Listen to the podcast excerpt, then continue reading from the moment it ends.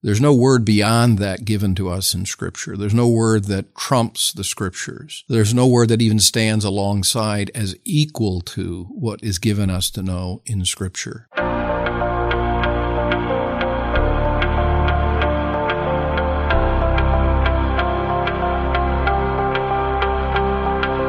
Welcome to Mid America Reformed Seminary's Roundtable Podcast, a broadcast where the faculty of Mid America discuss Reformed theology, cultural issues, and all things seminary. You're listening to episode 109, and I'm Jared Luchabor. Thank you for tuning in. In today's episode, Dr. Cornelis Venema, president of Mid America Reformed Seminary and professor of doctrinal studies here, begins a series on a very important matter that we see happening in the church today, and that is the discussion surrounding homosexuality and the church's response to it. Of utmost importance to this discussion is the foundation of God's Word, and that's where Dr. Venema will begin as well the doctrine of Scripture.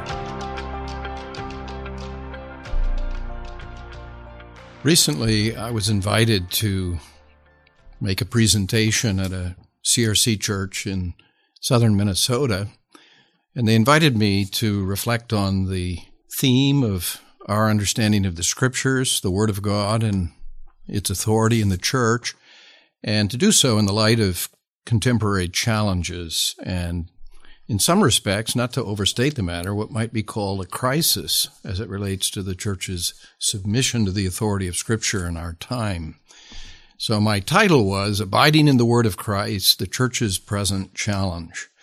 And the particular crisis or challenge that they had in mind and that I addressed was the church's engagement with the whole question of, broadly speaking, human sexuality, but more particularly, uh, homosexual so-called marriage and issues pertaining to the gospel witness of the church as it relates to the promotion and advocacy in our time of such same-sex marriages and issues pertaining to the scriptures teaching on the topic and in what way the church should speak and bear witness in our culture to this particular issue. And when I use the language of challenge or crisis, I have in mind particularly the words of Martin Luther. We're all familiar with what Mar- Martin Luther said at the Diet of Worms about where he stood. He could not do otherwise, and that was on the basis of Scripture.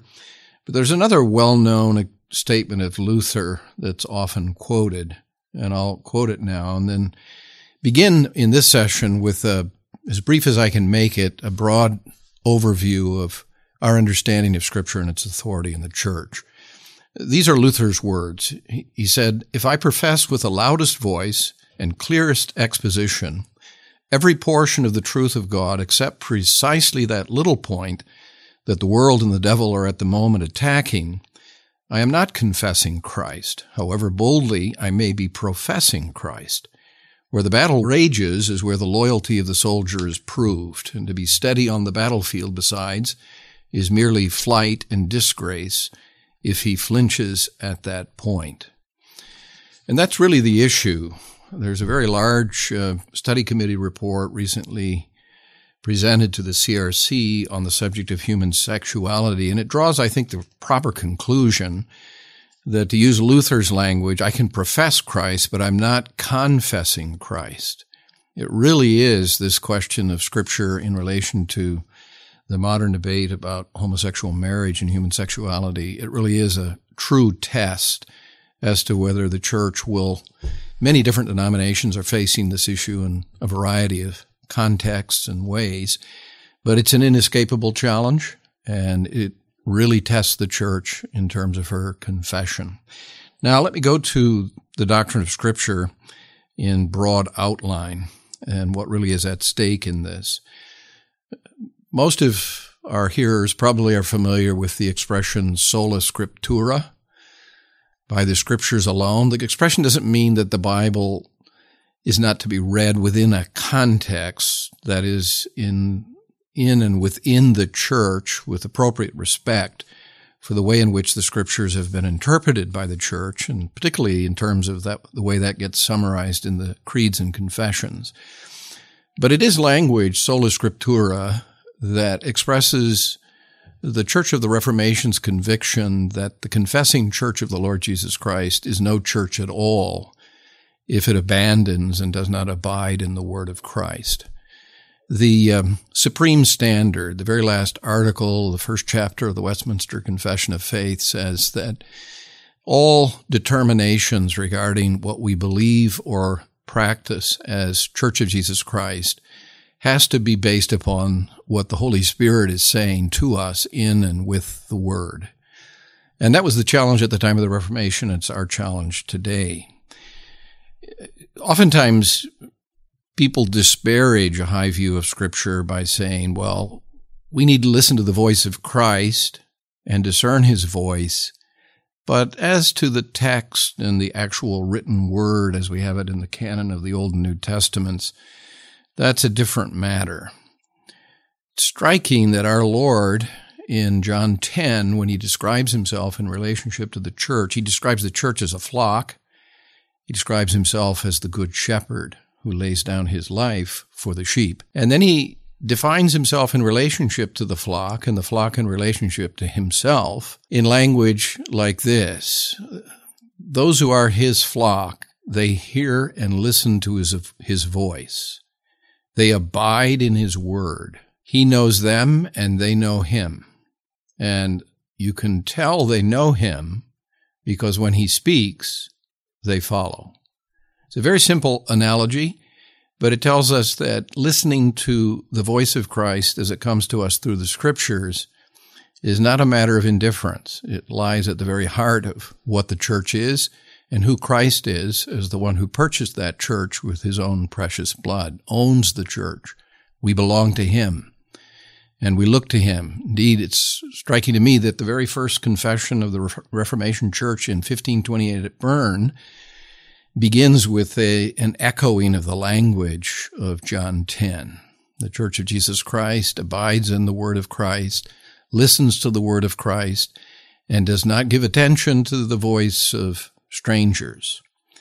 Now, to articulate the doctrine of Scripture, we have to begin with what we call its inspiration. The Apostle Paul says in 2 Timothy 3.16, all Scripture, not some portion, but the whole of Scripture and all of its parts, all Scripture is inspired by God or breathed out by God and is therefore profitable for instruction, for teaching in righteousness, and so on. What that means in simple terms is that when we read the Word of God inscripturated in the Old and New Testaments, we are reading the very Word of God. It may come to us through real authors, human authors whom God uses, but they were, as Peter says, borne along by the Holy Spirit.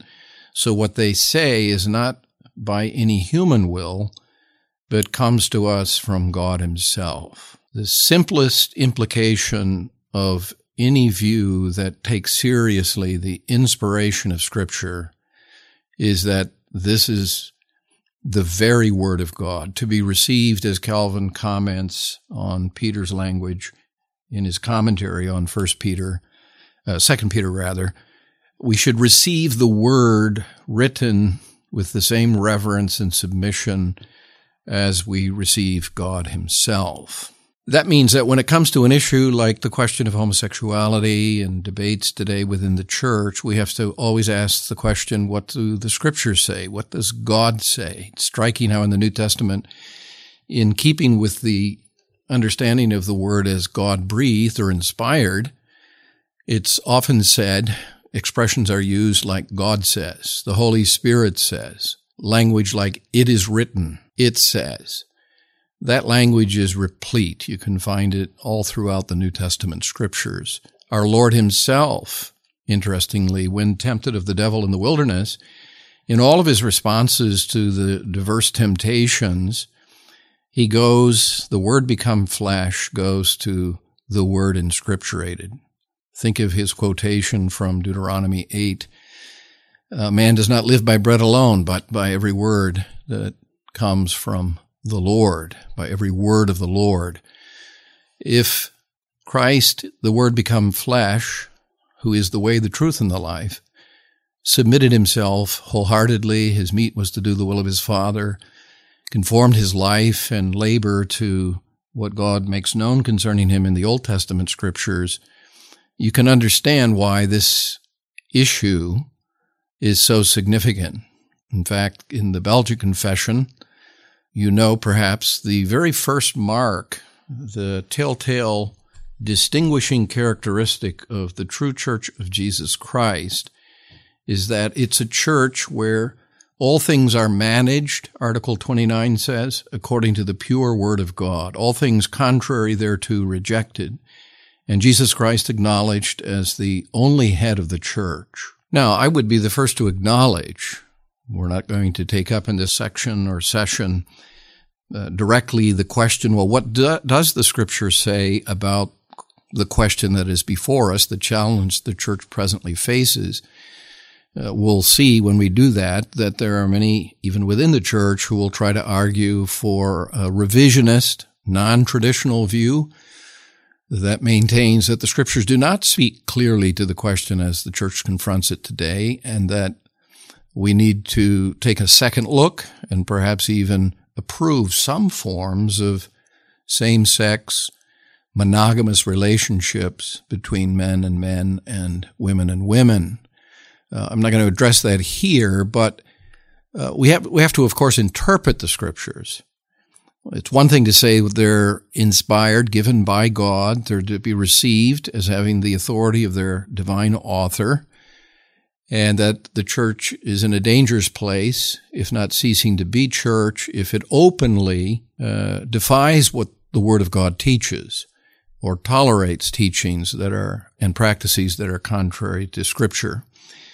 Uh, but we're not going to go into the questions of interpretation here. But one of the big issues that we face regarding the doctrine of Scripture is, in terms of its interpretation, a proper respect for what are historically known as the perfections of Scripture. Normally, within Reformed theology, four such perfections are distinguished.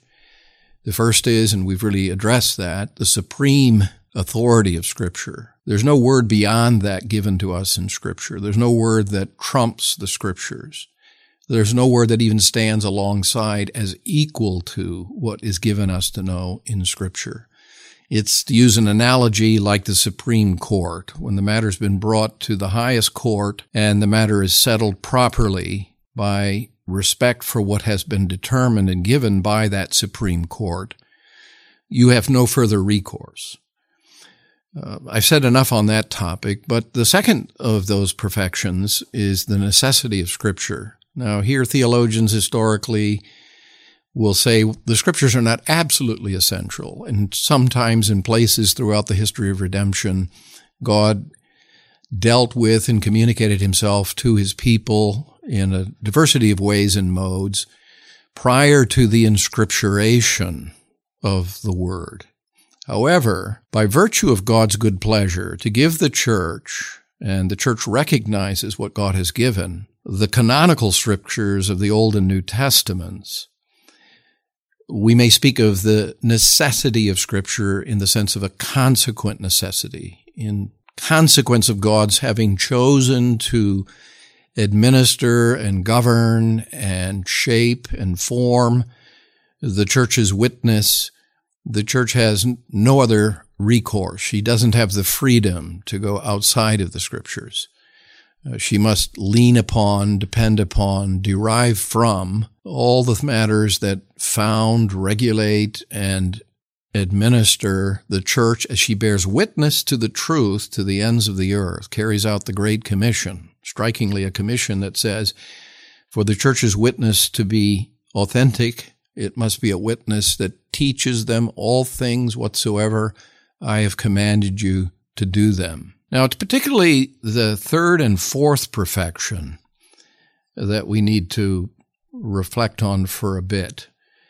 And they are not the authority and the necessity of Scripture, but the perfections of sufficiency and the perfection of perspicuity. I often say to my students, use the word clarity. Perspicuity is a bit of a tongue twister. So I'll use the language of clarity. Now, what's the significance of these two attributes for our question? First, sufficiency. That means that we have a word from God in Scripture that is adequate or sufficient we have enough to cover and address all of the matters of what the church teaches and of what the church commends in terms of our practice, that it be conformed to God's will and to God's law. That we don't need anything more than or other than or in addition by way of supplement. God isn't making himself known throughout history subsequent to the closure of canon by modern insights, by new findings, by a new word or some other insight that allows us to do an end run around what's given us in the scriptures. The, the most striking passage, I think, in the Word of God as to the clarity of Scripture is in that passage I mentioned earlier on inspiration. Paul goes on to say that not only is Scripture in its entirety breathed out by God, but he says it's been given by God for all of its purposes. It's profitable for these purposes in order that the man of God might be thoroughly equipped for every good work. That striking language. It says to us that if a good work, as the confessions typically define them. A good work is anything done to God's glory. It's something that is done from true faith. In other words, it's a work performed not in order to obtain God's favor, but it's a grateful response to his saving grace toward us in Christ. So it's not a faithless work, that is a work done to curry favor with God, but it's a grateful response to what God has done for us in Christ. It's done to God's glory. It's done from true faith. And thirdly, and most pointedly, it is done according to his holy law, not according to my whim or propensity or desire or opinion. I always sort of chuckle when I hear people refer to some passages in the New Testament, and we'll look at some of those in a forthcoming uh, session uh, where they'll, they'll term a passage that they don't particularly enjoy or find acceptable an apostolic opinion. Now, there are no apostolic opinions. When apostle in the name of Christ who sends him, empowered by the Spirit of Christ, who is the Spirit of truth, as Christ says in John's Gospel, who will bring to mind all the things that concern Christ and the gospel, they express not opinions, but they write, as Paul will sometimes say, by the command of God our Savior. So it's not an opinion. It's a, a word from God that is sufficient. But then let me lastly come to the fourth of these perfections. It's also a word that is clear. Now that too needs a bit of definition. The Westminster Confession acknowledges, Peter even says something about Paul's writings. Some of them are difficult to understand that evil men even take advantage of that by wresting them to their own destruction. The Westminster Confession does acknowledge that not every passage in Scripture is alike plain. You need to study carefully. You need to be very disciplined in your reading of Scripture in order to come to a right understanding of its teaching. But the language of clarity is significant because it says God speaks a language. I think the theologian says the striking thing about Scripture is it speaks the language of every person. It's not given to us in obscure, uh, scientific, theological form. It's the common language. Even the New Testament is written in Koine, common Greek. It can be, if carefully studied and studied within the framework of the church, as a listening community throughout her history, we can come to know what God is saying. I often use the illustration of the uh, the proverb. I'm told it's a Dutch proverb, but in English, it's the only way I know it. it somebody to this effect. Uh, he puts the cookies. It's about preachers. Some preachers put the cookies too high on the shelf. You know, parents, you put the cookies high on the shelf so as to make them inaccessible to the children who are snooping and eating too many cookies. So you put them out of reach. Well, as Luther said to Erasmus at the beginning of his On the Bondage of the Will, God is pleased to condescend to us in the scriptures. And in a manner of speaking, he puts the cookies within the church's grasp. It's not an obscure book. This is a devil's ploy, says Luther against Erasmus that only a few popes and some of the archbishops and princes of the church can actually finally figure out what God is saying in His Word. God speaks human language and he aims to make clearly known his word is a lamp to our feet and a light to our pathway. And we'll see that that's relevant because uh, to sum this up, from the standpoint of the doctrine of Scripture and what I've said about the church's relationship to the Word of God and God's giving us that Word and some of its perfections, there is a virtual unanimity. The church has, with one voice, borne witness throughout 20 some centuries of its history across the whole spectrum of the Catholic with a smaller case C.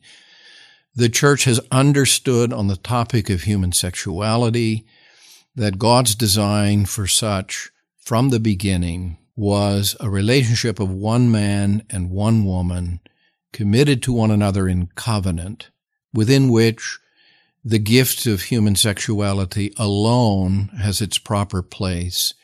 And it's a wonderful symbol, so much so that it is analogically used by the Apostle Paul in Ephesians 5 as a portrait of the relationship spiritually between Christ, the heavenly bridegroom, and the church, his bride.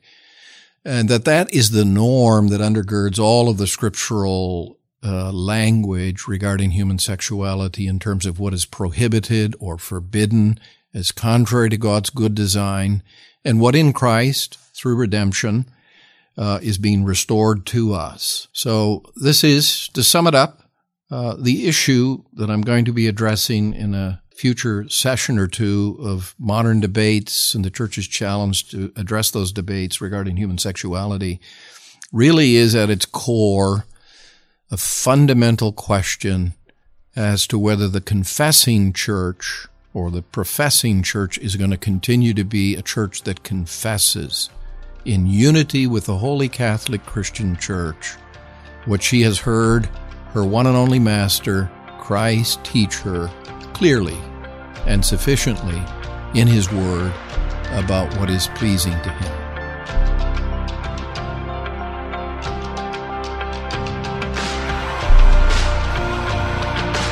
Join us next week as Dr. Venema begins to probe particular passages of Scripture in both the Old and New Testaments that describe homosexuality in more detail and how we should interpret these texts. For more episodes, you can find us on our website at midamerica.edu slash podcasts and wherever you listen to your favorite shows. Be sure to search for and subscribe to Mid America Reformed Seminary's Roundtable. I'm Jared Luchabor. Till next time.